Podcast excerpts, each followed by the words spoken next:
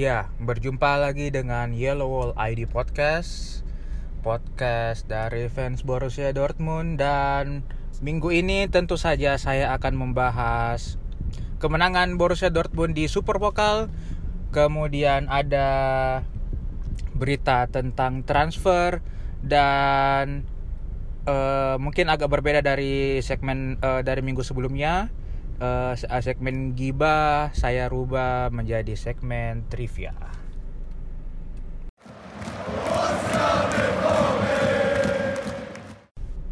Ya, jadi pada segmen pertama ini saya akan membahas kemenangan Borussia Dortmund atas Bayern Munchen pada pertandingan Super Pokal kemarin.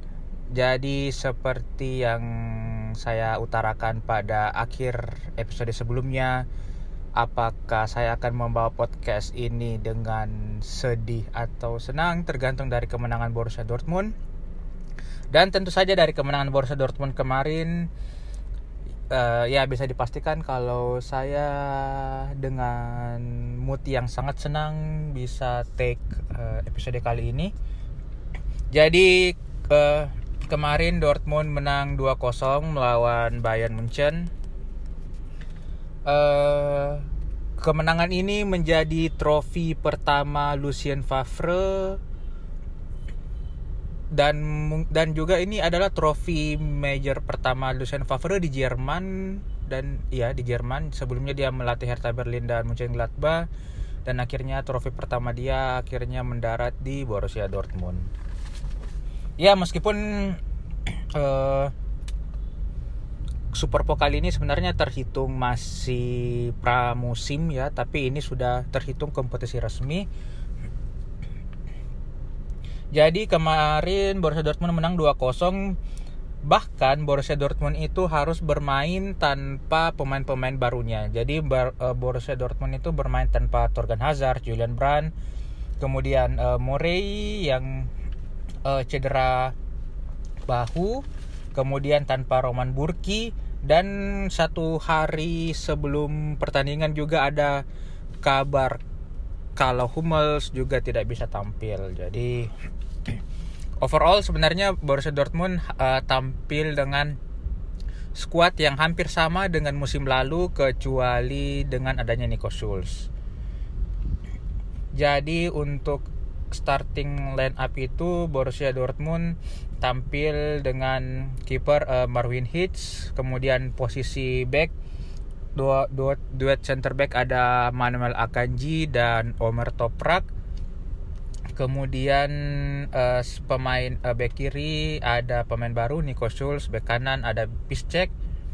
Kemudian untuk tengah cukup uh, mengejutkan Lucien Favre dengan berani memasang duet Axel Witsel dan Julian Weigel kemudian untuk uh, pemain pemain depan ada Marco Reus, Jadon Sancho, kemudian ada Rafael Guerrero dan strikernya ada Paco Alcacer. Nah, yang uh, cukup mengejutkan karena Lucien Favre cukup berani uh, mempercayakan Omer Toprak untuk main dan Julian Weigel sebagai duet dari Axel Witsel. Padahal sebelumnya kita tahu pada pertandingan pertama Borussia Dortmund melawan Bayern Munchen pada Hinrunde musim lalu itu Weigel tidak bermain dengan baik sehingga dia harus digantikan oleh Mahmud Dahoud pada babak kedua dan ternyata memang perubahannya terasa sangat signifikan. Jadi gol Borussia Dortmund itu dicetak oleh Jadon eh sorry uh, dari oleh Paco Alcacer pada menit 87 kemudian uh, dar kemudian gol kedua dari Jadon Sancho. Nah, yang menarik dari pertandingan kemarin itu sebenarnya Bayern itu sangat mendominasi pertandingan. Jadi uh, possessionnya itu Borussia Dortmund cuma dapat 35%, sedangkan uh, Bayern itu sisanya sekitar 65% bahkan untuk pas akurasinya Bayern lebih uh, unggul sekitar 89% BVB cuma 82% tapi uh, aerial duel Borussia Dortmund cukup unggul 52 berbanding 48%. Jadi sebenarnya untuk secara uh, dominasi permainan Bayern sangat mendominasi, mendominasi. Cuma uh, pada babak pertama juga uh, Borussia Dortmund sangat kesulitan untuk untuk mengembangkan permainannya. Bayern sangat mendominasi meskipun pada 10-20 menit pertama ada beberapa peluang yang didapatkan oleh, oleh Borussia Dortmund namun uh, kurang bisa dimaksimalkan terutama peluang uh, Marco Reus pada menit-menit awal. Dan dari statistik yang cukup menarik itu BVB uh, memiliki intercept sebanyak 12 kali sedangkan Bayern cuma 7 kali. Bahkan jumlah passing pun Bayern ada 770 733 kali passing sedangkan BVB cuma 399. Ini hampir setengah dari jumlah passing Bayern. Kemudian jumlah crossing Bayern itu melancarkan 31 crossing dan yang tepat sasaran cuma 9 sedangkan BVB 2 crossing ya 2 dan tidak ada yang menem, uh, tepat sasaran. Nah, uh, kemudian yang cukup menarik perhatian itu adalah dua pemain yang sekali lagi yang cukup mengejutkan tampil itu Omer Toprak dan Julian Weigel justru uh, menjadi pemain yang cukup signifikan permainannya. Jadi uh, seperti Julian Weigel. Julian Weigel itu dari statistiknya dia memenangkan 10 dari 12 duel. Kemudian jumlah uh, jumlah jumlah tackle-nya juga itu Julian Weigel 3 tackle. Dia cuma uh, kalah. Oh, dia sama dengan jumlah tackle dari Omer Toprak.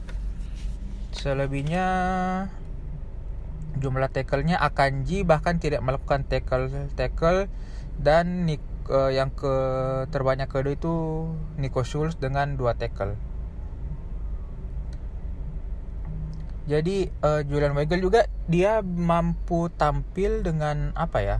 Dengan cukup baik, dia bisa duetnya dengan Axel Witsel itu Axel Witsel tidak seperti musim lalu yang uh, Julian Weigel kagok uh, dan seperti ada miskomunikasi dengan uh, Axel Witsel dan pada pertandingan kemarin itu tidak kelihatan. Ini uh, Julian Weigel seperti dia sudah tahu pembagian porsi permainannya antara Axel Witsel uh, dan Julian Weigel jadi uh, ini sebuah peningkatan yang sangat bagus bagi Julian Weigel apalagi uh, tidak seperti apalagi musim lalu dia cuma lebih sering dijadikan back dan semoga musim depan kita bisa melihat performa Julian Weigel seperti waktu dilatih uh, Thomas Tuchel. Kemudian yang menarik juga itu uh, Omar Toprak. Jadi Omar Toprak ini cukup apa ya? cukup menge ya cukup mengejutkan iya tapi uh, ketika sa ketika dia lo pergi beberapa fans uh, Borussia Dortmund itu mengkhawatirkan siapa yang akan menjadi uh, back ketiga Borussia Dortmund. Karena kita tahu Zagadu meskipun tampil tampil impresif musim lalu tapi uh, beberapa pertandingan dia cukup goyang sering melakukan blunder terutama pada saat der Klassiker di Rukrunde di mana waktu itu ya BVB dibanting sama Bayern. Kemudian uh, Leonardo Balerdi juga uh, musim ini adalah musim pertama dia untuk tampil di tim utama karena musim lalu dia tampil di BVB 2 nah pilihan terakhirnya itu adalah Julian Weigel. Cuma kita tahu Julian Weigel itu bukan murni seorang back. Dia adalah uh, pemain gelandang bertahan nomor 6 maksudnya dengan uh, role nomor 6 nah uh, yang menarik ini Omar Toprak dari statistiknya dia bisa melakukan 3 tackle jumlah yang sama dengan Julian Weigel 5 intercept dan 5 clearance bandingkan dengan uh, tandemnya Manuel Akanji yang cuma melakukan satu intercept dan 9 clearance. Jadi uh, kalau dari statistik kita bisa lihat kalau kerjaannya Akanji itu uh, cuma clearance saja.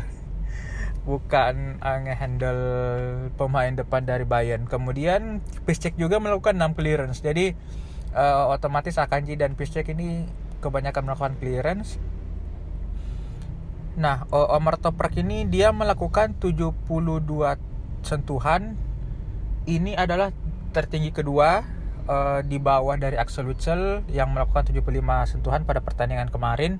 Dan ini sebenarnya wajar karena Axel Witsel adalah pemain yang istilahnya sebagai salah satu poros dari permainan Borussia Dortmund. Kemudian uh, Omar Toprak ini memenangkan dua duel udara, kemudian uh, melakukan lima intercept dan dia melakukan dua blok. Bahkan uh, sebenarnya Omar Toprak ini uh, dia cukup mematikan pergerakan dari Robert Lewandowski. Jadi Omar Toprak sangat mengejutkan bisa mematikan seorang Robert Lewandowski. Itu itu apa ya? Entah itu uh, adalah sebuah uh, penurunan bagi Lewandowski atau itu adalah sebuah peningkatan yang sangat signifikan bagi Omar Toprak. Cuma pada akhir musim dia sudah bilang dia dia sudah sempat menyatakan kalau dia ingin bertahan dan ingin fight for his place dan menurut saya sih uh, jika dia bertahan fans Borussia Dortmund setidaknya bisa cukup lega untuk uh, ya setidaknya Borussia Dortmund punya pelapis back antara Akanji dan Hummels. Nah, kemudian yang cukup uh, menggembirakan adalah uh, performa dari Marwin Hitz. Nah, Marwin Hitz ini dia sangat krusial. Dia melakukan 7 save dan ada beberapa uh, save-save yang sangat krusial. Bahkan dia sampai harus di tackle dua kaki oleh Robert Lewandowski. Nah ini performanya cukup apa ya? Uh, bukan cukup sih tapi sangat meningkat dibandingkan musim lalu di mana saat itu Marwin Hitz um, terutama pada pertandingan melawan Fortuna Düsseldorf Marwin Hitz melakukan blunder pada gol kedua Fortuna Düsseldorf yang saat itu cukup membuat fans BVB sport jantung karena setelah itu BVB diserang oleh uh, Fortuna Düsseldorf. Nah, kemudian poin, poin take away yang bisa diambil dari pertandingan kemarin adalah untuk pertama kalinya dalam dua musim ini buat saya pribadi akhirnya Borussia Dortmund memiliki back kiri yang kompeten. Oke, okay? kompeten. Dalam hal ini uh, kalau kita mengingat uh, dua musim lalu itu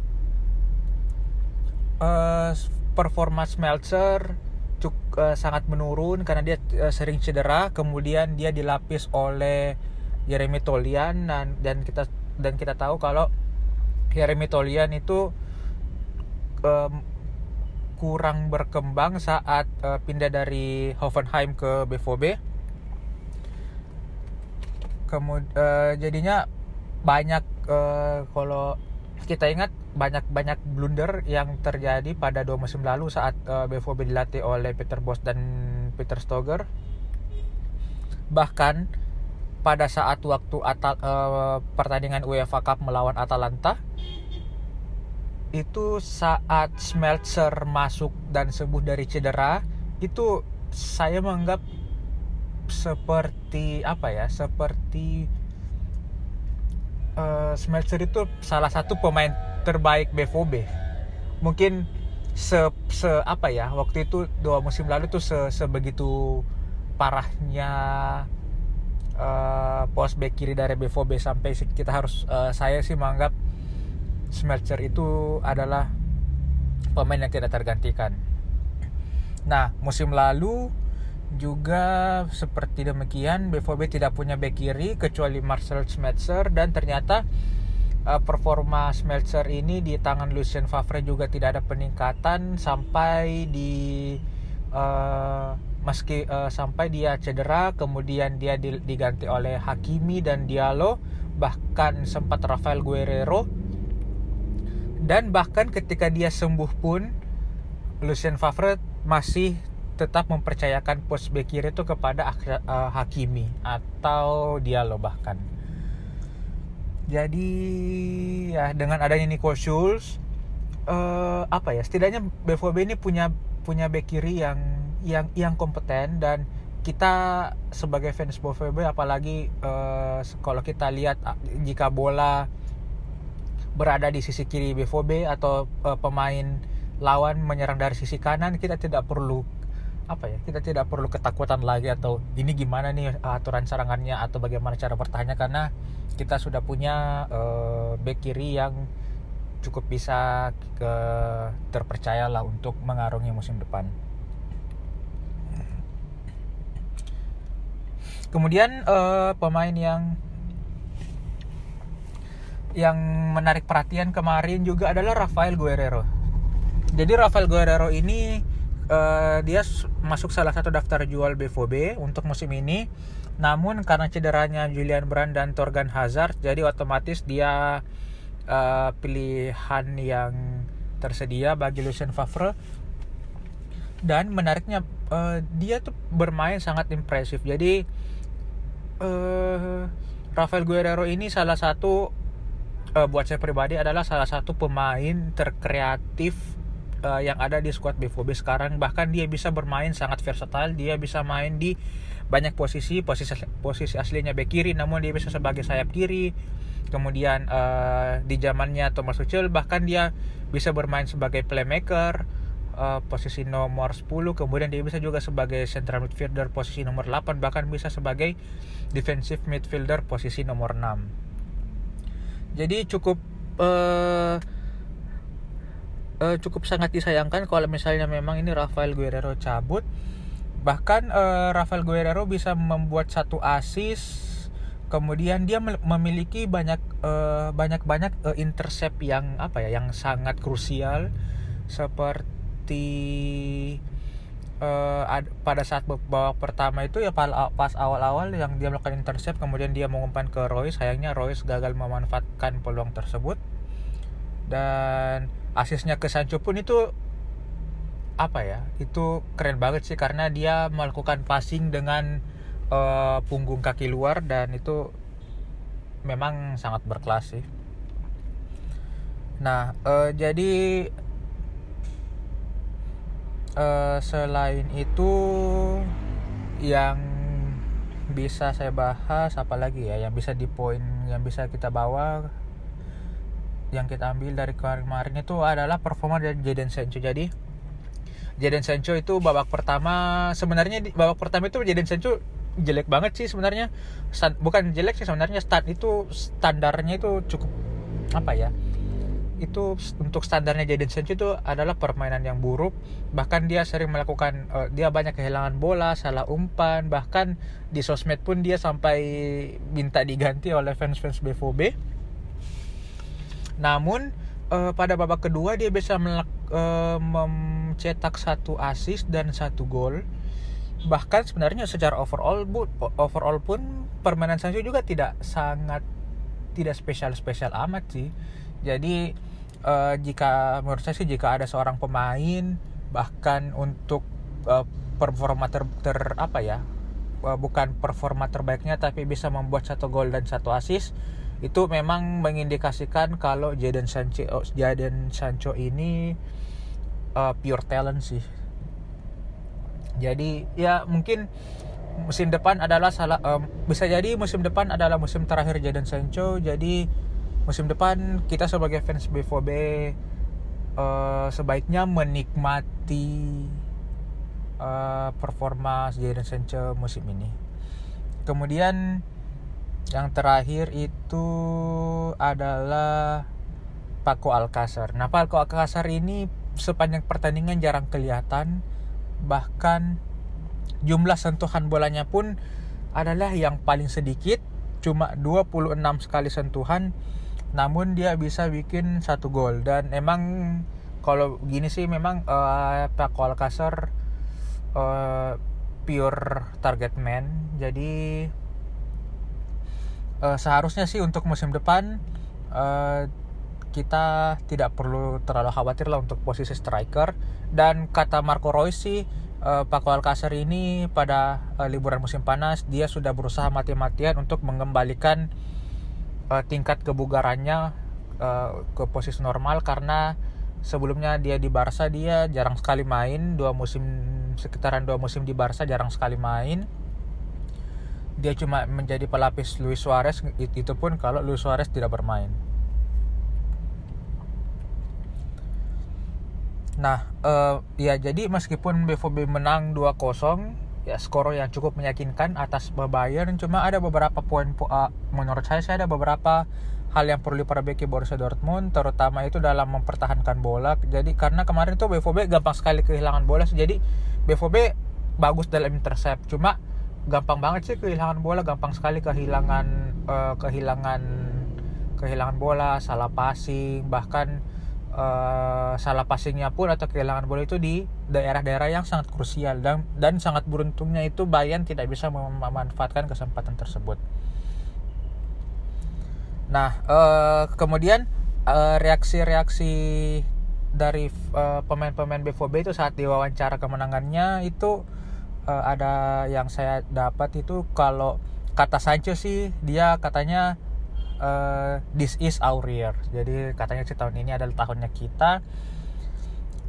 Kemudian uh, Lucien Favre juga katanya sih ya sesuai dengan yang saya bilang tadi BVB itu bagus dalam counter tapi gampang untuk lepas bola. Jadi itu yang perlu ditingkatkan. Kemudian uh, Michael Zorc juga dia bilang kalau uh, untuk posisi tengah BVB masih perlu ditingkatkan karena uh, pemain Bayern masih gampang nembus uh, lini tengah dari BVB. Kemudian uh, kalau dari Marco Reus, Marco Reus sih bilang kalau pertandingan ini bukan indikator untuk musim depan karena uh, DFB Pokal ini masih preseason, masih terhitung preseason. Jadi uh, bah, uh, baik Bayern ataupun BVB itu masih bisa meningkatkan performanya lagi untuk musim depan dan katanya sih tidak perlu terlalu membesar-besarkan kemenangan ini tapi kemenangan ini dan titel ini patut dirayakan. Oh iya jadi kemarin itu selain uh, selain uh, uh, Royce angkat piala Super Pokal sebelum pertandingan pun juga uh, Royce diberikan trofi sebagai pemain Jerman terbaik tahun 2019 jadi ya jadi kemarin itu uh, Marco Royce total mendapat dua trofi menurut saya sih dia sangat pantas. Kemudian uh, dari pemain Bayern sendiri juga uh, dari rangkuman-rangkuman yang apa ya hasil wawancara mereka yang saya tangkap itu kalau uh, Bayern bermain tidak buruk bahkan ada yang bilang kalau Bayern itu bermain lebih baik dari BVB cuma Bayern melakukan lebih banyak kesalahan. Dan bahkan ada yang bilang kalau sebenarnya itu ke peluang menangnya itu cuma 50-50 but yeah the score was 2-0 untuk Borussia Dortmund. Jadi ya whatever they say I don't want to take it. Karena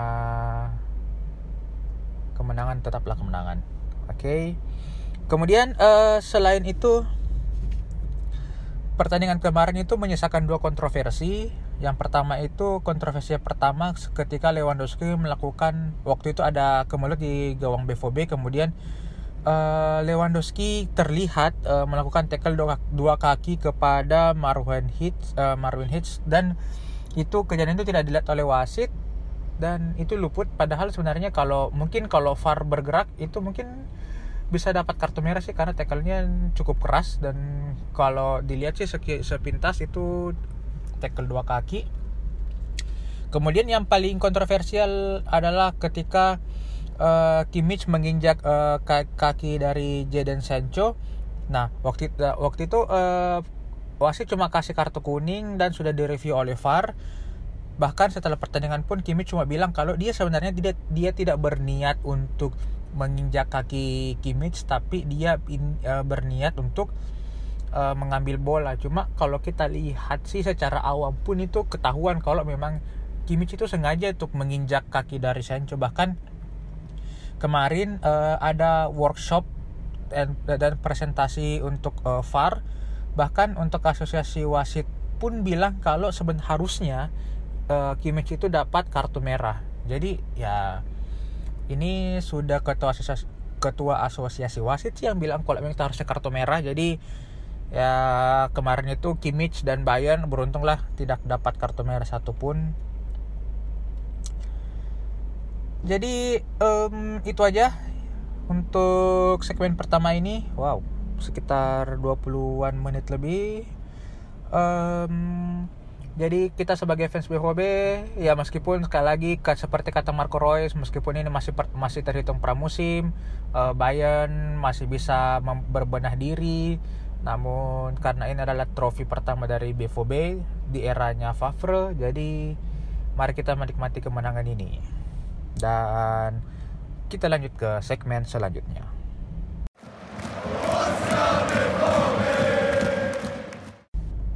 Ya, jadi uh, untuk segmen kedua ini adalah segmen uh, gosip dan uh, berita transfer dari uh, Borussia Dortmund. Untuk yang sudah resmi ini uh, yaitu Surle akhirnya berlabuh ke Spartak Moskow dengan pinjaman satu tahun dan opsi permanen 8 juta. Jadi ini sangat disayangkan karena BVB itu belinya uh, Surle itu 30 juta euro kemudian setelah dipinjam-pinjamkan di loan di loan harga marketnya cuma 8 juta. Ya ini salah satu transfer gagal BVB sih. Cuma ya semoga uh, Surle bisa sukses di Spartak Moskow dan bisa dipermanenkan musim depan oleh mereka. Kemudian yang kedua ini Maximilian Philip. Uh, setelah kabarnya dia diincar oleh Wolfsburg, kemudian uh, Frankfurt, kemudian sempat ada kabar dia diincar oleh Hertha Berlin. Namun uh, berita yang uh, kabar yang terkuat yang paling apa yang paling kencang ini kalau dia bakalan berlabuh ke tim Moskow yang lainnya itu Dinamo Moskow uh, dengan banderol 20 juta euro. Jadi Maximilian Philip ini sebenarnya sebenarnya menurut saya sih dia masih bagus, cuma sayangnya dia sekali lagi dia bermain di bukan posisi terbaiknya. Jadi dia bermain di striker padahal aslinya dia itu bukan striker sih dia pemain uh, dia bermainnya agak melebar. Jadi ya wajar aja sih dia kurang berkembang uh, musim lalu. Padahal musim sebelumnya itu dia salah satu pemain yang uh, punya capaian gol yang cukup baik sih pada meski uh, padahal waktu itu uh, BVB punya striker seperti Aubameyang pada Hinrunde kemudian Runde ada Michi Batshuayi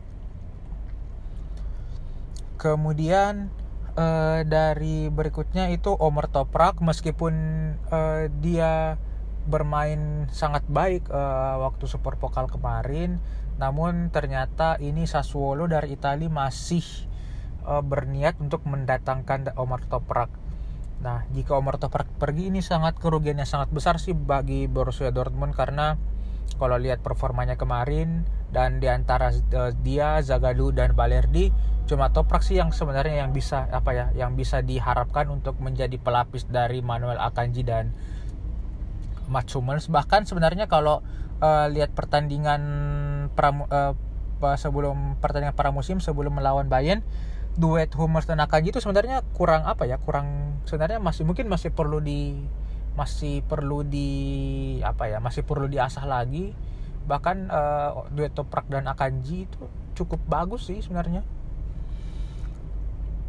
Tapi ya sekali lagi sih saya berharap Toprak masih mau stay dan seperti yang dia pernah bilang kalau uh, he want to fight he wants to fight uh, for his place in the next uh, in the next season. Jadi ya semoga dia masih mau berusaha sih dan masih mau stay di BVB kemudian uh, Kagawa ini Kagawa mungkin dia di antara pemain yang masuk daftar jual BVB dia yang memiliki nasib yang nasib yang kurang beruntung sampai dia akhirnya ikut latihan uh, bersama uh, bersama tim dia kembali latihan lagi sambil menunggu tawaran dari tim untuk transfer.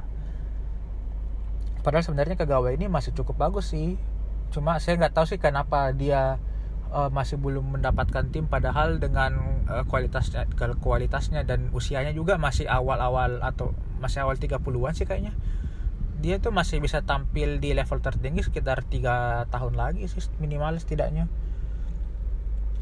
Kemudian Julian Weigel Julian Weigel ini uh, dia bermain sangat bagus kemarin dan uh, meskipun dia sudah pernah bilang dia ingin pindah karena kalah bersaing dengan uh, Witzel dan Delaney namun kabarnya kemarin uh, Lucien Favre sudah melakukan pembicaraan empat mata dengan Julian Weigel. Jadi kalau misalnya si Lucien Favre ini yang udah turun langsung untuk berbicara dengan pemain, semoga sih Julian Weigel bisa bertahan dan dia bisa mendapatkan waktu main yang lebih banyak daripada musim lalu. Bahkan mungkin sebagai tim yang regu, uh, pemain reguler, mungkin sebagai duetnya Witzel dan Dela ini yang bakalan jadi pemain. Ya mungkin lebih sering jadi cadangan. Semoga aja sih semoga uh, saya harapnya sih Wakil mau bertahan. Kemudian Mario Götze ini kondisinya agak sulit sih karena kemarin lawan Bayern dia sama sekali tidak diturunkan bahkan yang masuk itu pemain cadangannya ada Hakimi uh, Marius Wolf dan Jakub Brun Larsen jadi secara tidak langsung sih ini secara mungkin implisit kita bisa lihat kalau mungkin aja si Mario Götze ini bukan salah satu pemain yang bakalan diprioritaskan untuk bermain musim depan. Jadi tapi eh, apa ya? Tapi eh, sampai saat ini pun belum ada tawaran yang tawaran konkret untuk Mario Götze bahkan eh, kabarnya Borussia Dortmund itu mungkin saya sudah cut, uh, saya bahas pada minggu lalu kalau BVB itu lebih memilih uh, tidak memperpanjang jika memang uh, Mario Götze tidak mau memperpanjang kontrak BVB lebih memilih untuk melepas Götze musim depan dengan status free transfer.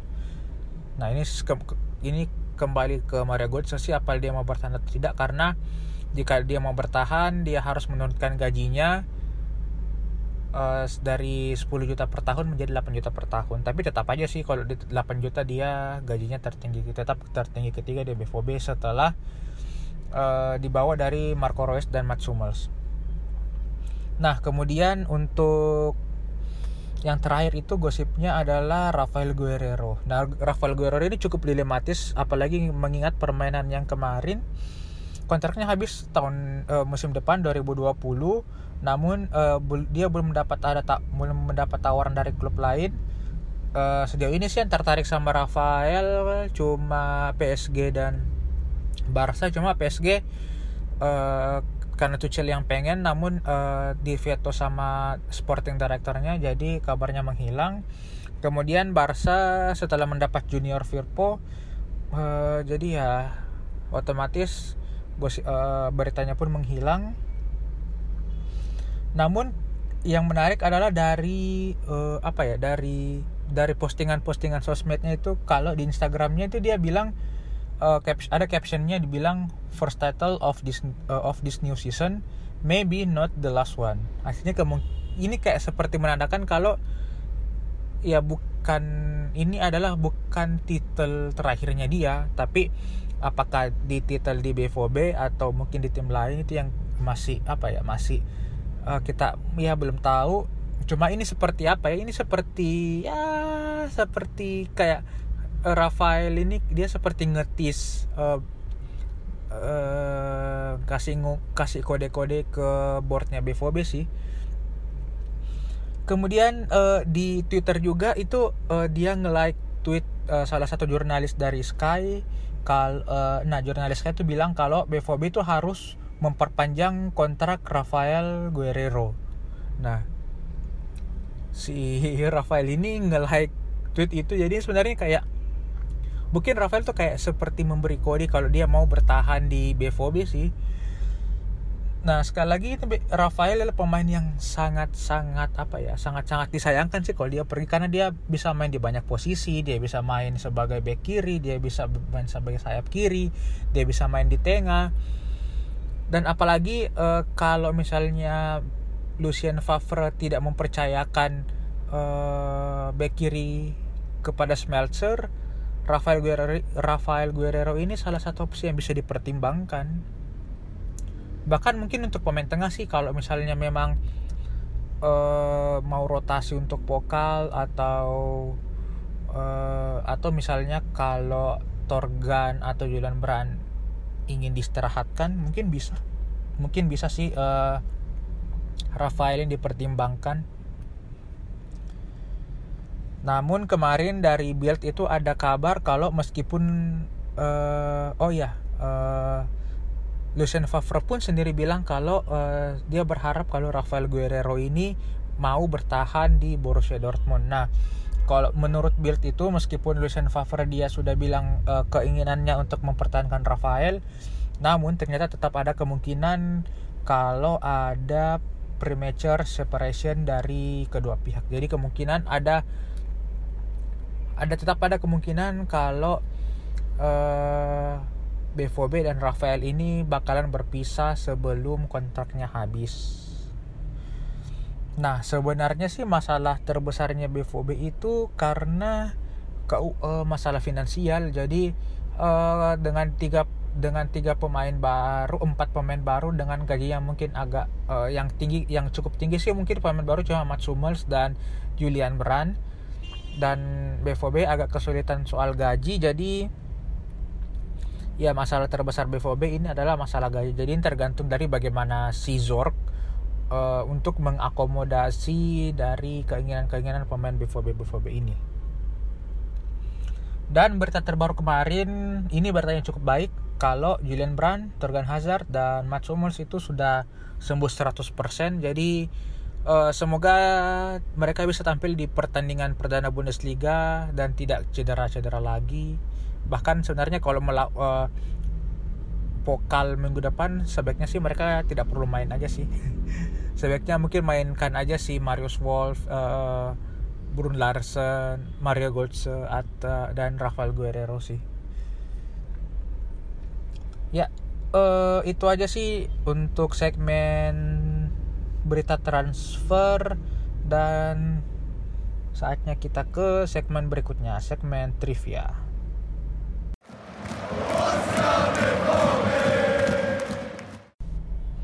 Nah, eh, segmen trivia ini uh, sebagai segmen pengganti dari segmen gibah dari kemarin karena uh, untuk saat ini sih kurang ada bahan sih buat saya untuk mm, ya ngomongin tim atau pemain lain yang related dengan Borussia Dortmund? Karena kalau Bayern ya sekali lagi sih dengan saga transfer Leroy Sananya yang menurut saya sih tinggal menunggu waktu aja sih apakah deal or no deal. Nah jadi yang pertama itu dari BVB 2 uh, yang main di Regional Liga West akhirnya uh, menang pada pertandingan kedua kemarin. Mereka menang 2-1 melawan Lotte uh, yang cetak gol itu adalah Mori Konate dan Stephen Tigas. Jadi sekarang ini BVB 2 berada di peringkat 8. Ya baru dari dua pertandingan sih. Kemudian uh, apa lagi? Kemudian uh, untuk siaran Bundesliga untuk uh, tahun 2020 seterusnya itu selama ini kan hak siarnya itu dipegang oleh Fox Sports. Nah, dari tahun 2020 ini bakalan pindah ke ESPN Plus. Nah, ini untuk ESPN Plus apa ya?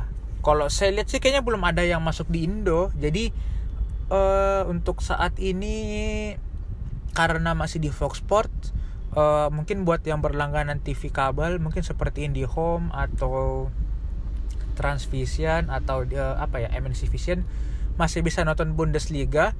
Cuma untuk uh, musim berikutnya sih saya nggak tahu. Kalau misalnya uh, hak siar Asia itu bakalan tetap dipegang oleh Fox atau memang uh, kesul secara keseluruhan itu sudah dipegang oleh ESPN Plus. Karena saat ini saya, uh, belum ada siaran TV yang menyiarkan ESPN Plus sih kalau dari apa ya dari uh, dari berita-berita dari luar ini ada ada pro dan kontra karena katanya sih secara siaran ESPN Plus ini jauh lebih bagus daripada Fox Sports. Cuma katanya untuk nilai minusnya karena ESPN Plus ini ber, uh, da, uh, berbasis streaming sedangkan Fox ini berbasis uh, bisa televisi. Jadi katanya sih kalau orang menonton Bundesliga jadi mau nggak mau harus cuma harus streaming nggak bisa nonton di TV gitu cuma uh, dan dan dan dari harga harganya pun pasti berubah. Kalau nggak salah sih uh, yang mahal itu ESPN Plus karena uh, berbasis streaming. Jadi uh, sangat menarik sih ditungguin musim depan apakah ini bakalan berdampak dengan siaran Bundesliga di Indonesia saya harapnya sih uh, Bundesliga masih bisa disiarkan di Indonesia dengan mudah baik itu dari uh, streaming mungkin uh, seperti uh, Super Soccer seperti musim lalu atau mungkin bisa dari Bein Sport. Kalau kita make uh, kuota max stream dari Telkomsel setidaknya sih saya berharapnya uh, Bundesliga bisa apa ya bisa mudah lah untuk dinonton oleh fans-fans sepak bola bukan cuma fans Bundesliga. Supaya uh, apa ya engagement orang-orang ke Bundesliga itu tetap meningkat. Tidak cuma melulu uh, tidak cuma melulu Liga Inggris atau Liga Spanyol atau Liga Italia kemudian uh, ada berita lucu dari uh, Eric Dunn mantan bek kiri potensial dari Borussia Dortmund sang juara dunia tahun 2014 ini kabarnya rumahnya Erik Durm ini ke, uh, sempat kemalingan.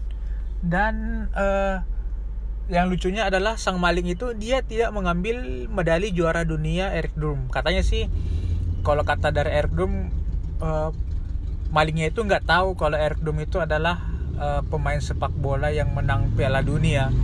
Jadinya uh, si maling itu dia ninggalin apa ya nggak ngambil medali uh, medali juara dunianya si Eric Durm jadi ini entah ini antara memang uh, keberuntungan atau mungkin ya mungkin Durm uh, cukup sedih karena dia kurang terkenal. Mungkin andai rumah yang diambil itu mungkin rumahnya si Thomas Muller atau Tony Cross atau mungkin Neuer. Mungkin uh, medalinya udah diambil maling sih um, jadi itu aja sih kayaknya uh, untuk segmen kali ini uh, kayaknya sih itu aja sih yang saya bisa saya sampaikan untuk segmen kali ini.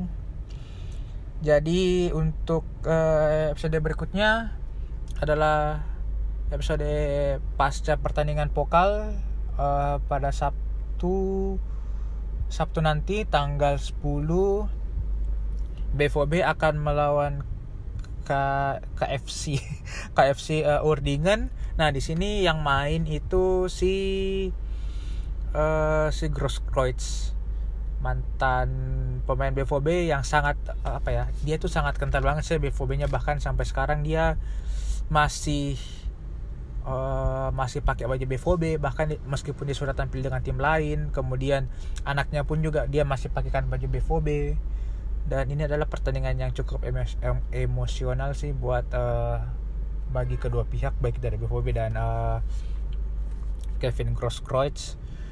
Nah, pertandingan ini adalah pertandingan sebelum minggu depannya itu akan memasuki Bundesliga yaitu pada saat hari kemerdekaan Indonesia 17 Agustus di mana BVB akan melawan Augsburg. Ini adalah sebuah apa ya? Pertandingan pemanasan yang cukup uh, ya mungkin cukup tricky buat uh, eh, BVB karena musim lalu mereka satu kali menang dan satu kali kalah melawan Augsburg. Nah, uh, itu aja sih yang bisa saya sampaikan pada episode kali ini. Sampai jumpa episode berikutnya. Semoga BVB bisa menang melawan eh, uh, KFC Wordingan. Oke, okay. dadah.